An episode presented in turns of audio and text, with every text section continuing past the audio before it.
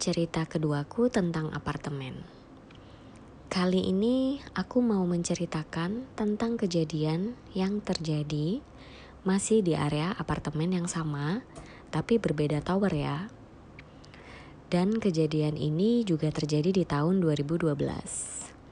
Nah, aku mau menceritakan sedikit tentang apartemen ini. Masih ingat dengan ceritaku yang pertama? Ya, Apartemen ini terletak di area segitiga emas Jakarta. Di belakang apartemen terdapat sebuah perkampungan padat penduduk yang dibatasi oleh tembok tinggi.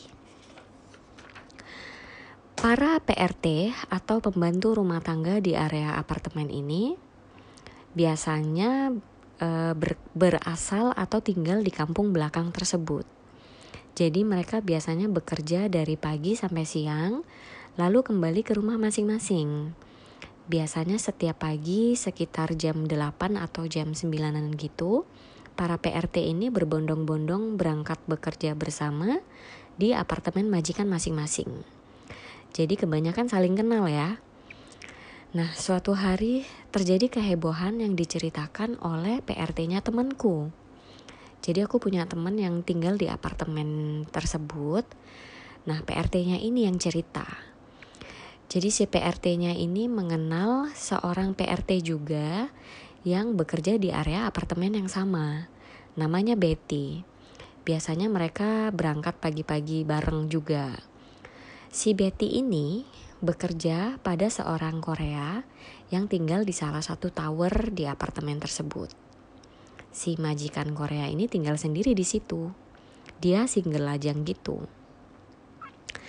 Jadi si Betty ini sebenarnya tidak pernah lagi bertemu dengan si majikan Korea ini. Paling dia hanya pernah bertemu sekali atau dua kali pada saat awal-awal dulu dia diterima bekerja oleh si Korea ini. Setelah itu dia udah gak pernah lagi bertemu dengan si majikan Korea.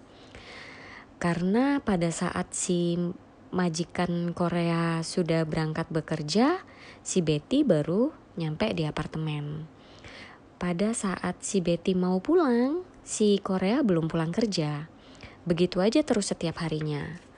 Jadi si Betty dikasih kunci dan akses untuk uh, bisa masuk ke apartemen tersebut. Suatu hari terjadi sebuah keanehan yang gak biasa tidak pernah terjadi sebelumnya. Siang itu, si majikan Korea pulang ke apartemen, membawa sebungkus makanan yang diberikan kepada Betty. Si Korea bilang, Betty, ini makanan buat kamu, kamu makan ya, saya mau istirahat. Kemudian si Korea masuk ke kamarnya untuk beristirahat. Si Betty makan makanan dari si Korea tersebut, lalu si Betty pulang. Si Korea masih di apartemen dong. Besoknya, hal ini terjadi lagi. Siangnya si Korea pulang, membawakan Betty makanan dan memberikannya kepada Betty lagi. Persis seperti sehari sebelumnya. Jadi setelah ngasih Betty makanan, si Korea masuk ke kamarnya untuk tidur.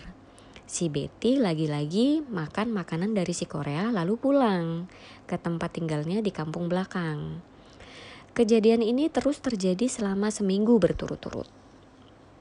Jadi selama seminggu tuh si Korea selalu pulang di siang hari membawakan Betty makanan kemudian tidur. Nah, pada hari ketujuh, hari itu juga si Korea pulang seperti biasanya di siang hari memberikan Betty makanan lagi. Betty, ini makanan buat kamu ya. Saya mau istirahat. Kemudian si Korea masuk ke kamarnya.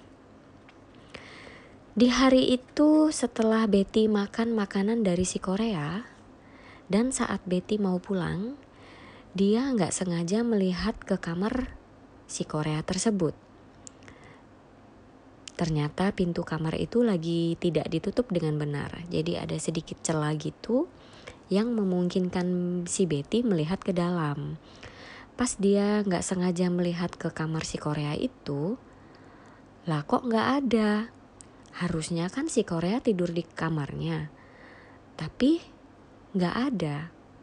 Karena Betty agak penasaran, Betty coba masuk ke kamar si Korea. Dan si Korea memang tidak ada di dalam. Betty heran dong. Loh, bukannya tadi si bapak tidur di kamar. Terus bapak ke mana ya? Kok nggak ada? Si bapak Korea ini tidak terlihat keluar lagi dari kamarnya. Pintu apartemen juga masih terkunci dari dalam. Jadi kuncinya masih tergantung di pintunya gitu. Tapi karena si Betty lagi gak mau ambil pusing, lagi gak mau mikir yang aneh-aneh, jadi si Betty pikir, ah mungkin saya yang lupa ya. Mungkin tadi si bapak pergi, saya yang gak tahu, atau gimana caranya gak tahu deh. Terus si Betty pulang tanpa mencurigai sesuatu. Nah, di hari yang sama, di sore itu, pada sore harinya, pada saat maghrib, Betty menerima telepon dari si Korea. Si Korea bilang gini di telepon.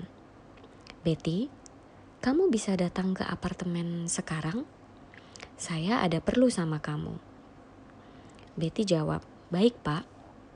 Kemudian uh, Betty berangkat lagi ke apartemen pada saat maghrib-maghrib itu. Setelah nyampe di apartemen, karena Betty merasa uh, majikannya ada di dalam, jadi Betty nggak langsung membuka pintu apartemennya, tapi Betty mengetuk pintunya. Tok tok tok. Betty ketuk sampai tiga kali, hingga ketukan ketiga pintunya dibuka. Tapi betapa terkejutnya si Betty, karena saat itu bukan si Korea yang membukakan pintunya tapi yang berdiri di depannya saat itu adalah sesosok makhluk tinggi besar, hitam berbulu, bermata merah menyala, sedang menatap Betty. Betty sempat tertegun. Setelah mereka saling tatap sekian detik gitu, Betty baru sadar. Kemudian Betty berlari, Betty lari sepanjang lorong, Sepanjang lorong apartemen dia berteriak sekencang-kencangnya. Setan! Setan! Dan dia terus lari sambil teriak histeris. Nangis-nangis, lari nggak tentu arah. Kemudian dia bertemu dengan security. Melihat Betty yang histeris panik, security nanya, Ada apa mbak? Ada apa? Kenapa mbaknya nangis teriak-teriak? Ada setan pak, ada setan di sana. Di mana? Di apartemen majikan saya. Setelah menceritakan sedikit, si security malah mengajak Betty kembali ke apartemen majikannya untuk mengecek. Si Betty berusaha menolak sih, tapi si security berhasil meyakinkan Betty untuk kembali ke sana, ditemani oleh dua orang security. Saat mereka sudah sampai di unit apartemen si Korea ini, di situ tidak ada siapa pun. Kosong kayak nggak pernah ada orang sebelumnya. Si Korea juga nggak ada. Si Betty masih teriak-teriak histeris gitu. Tadi ada setan di sini, Pak. Tadi setannya bukain pintu saya. Bukan pintu untuk saya. Kemudian uh, setelah si security berusaha menenangkan si Betty, kemudian si security dapat nomor telepon si Korea. Lalu si Korea pun ditelepon oleh si security. Bapak, Bapak berada di mana? Si Korea menjawab, Oh, saya sedang ada di kantor. Ada apa ya? Bapak bisa pulang ke apartemen sekarang? Sedang ada kejadian di apartemen Bapak. Kemudian uh, si Korea langsung pulang. Mungkin kantornya nggak jauh ya dari apartemen. Pada saat dia nyampe di apartemen, dia melihat terjadi kehebohan, terjadi kehebohan di unit apartemennya. Ada Betty juga yang nangis-nangis. Ada security dan beberapa penghuni lain yang berkerumun. Dia bingung kan? Ada apa ini? Ada apa? Apa yang terjadi? Kemudian diceritakanlah apa yang baru saja terjadi. Terus si Korea ini bilang, saya dari tadi berada di kantor. Saya belum pulang sama sekali. Dan saya tidak menelpon Betty. Si Betty ngotot. Bapak tadi nelpon saya. Bapak nyuruh saya datang ke apartemen. Bapak bilang, Bapak ada perlu sama saya. Tidak, Betty. Saya tidak menelpon kamu. Saya masih sibuk di kantor. Saya belum pulang sama sekali. Karena si Betty tetap ngotot, si bapak Korea menunjukkan call history di handphonenya dan memang tidak ada call history yang uh, nelpon Betty. Terus si Betty bilang, Bapak tadi siang juga pulang ke apartemen. Bapak tadi kasih saya makanan. Si Korea menjawab, Gak mungkin Betty, karena saya seharian ini sama sekali gak pulang ke apartemen. Bisa coba ditanyakan atau dicek ke kantor saya. Orang-orang kantor saya tahu saya seharian ada di kantor dan tidak pulang sama sekali.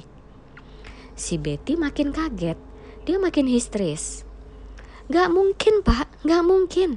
Saya lihat sendiri bapak pulang dan kasih saya makanan. Bapak selalu pulang setiap hari, setiap siang. Selama seminggu kemarin, Bapak selalu kasih saya makanan setiap siang. Kemudian, si Korea menjawab, "Tidak mungkin, Betty. Bahkan selama seminggu kemarin, saya sedang tidak berada di Jakarta. Saya berada di Surabaya, sedang bisnis trip." Kemudian si Betty langsung jatuh pingsan saat itu juga. Jadi, bisa dibayangkan siapa yang selama seminggu ini pulang ke apartemen menyerupai wajah si Korea? Dan makanan apa yang selama ini diberikan kepada Betty? Jadi selama seminggu itu Betty selalu makan makanan yang diberikan oleh si Korea palsu itu. Makanan apa itu? kita juga sama-sama nggak tahu apa motif dari makhluk hitam besar berbulu yang bermata merah yang tadi menemui Betty sebelumnya. Kalau dari ciri-cirinya sih itu adalah genderuwo ya. Dan genderuwo dikenal suka menggoda perempuan. Apa dia juga yang telah melakukan rentetan perbuatan selama seminggu itu? Dan apakah mungkin dia gagal merubah diri di hari ketujuh ini? Ya kita nggak ada yang tahu sih. Kembali ke cerita. Setelah Betty pingsan Betty dibawa pulang ke tempat tinggalnya di kampung belakang. Itu adalah hari terakhir Betty bekerja di apartemen tersebut Betty tidak pernah lagi datang ke apartemen itu kabar dari para PRT yang tinggal di dekat situ dan mengenal Betty Sejak kejadian itu, Betty jadi shock berat sampai sehari-harinya cuma bisa melamun dengan tatapan kosong dan bergumam sendiri. Makanan apa itu? Makanan apa itu? Um, siapa itu? Siapa itu? Akhirnya, uh, karena kondisinya yang seperti ini, Betty dibawa pulang kembali ke kampung halamannya. Sejak itu Betty tidak pernah lagi menginjakan kakinya di Jakarta dan tidak mau lagi bekerja di Jakarta. Demikian ceritaku tentang apartemen. Terima kasih.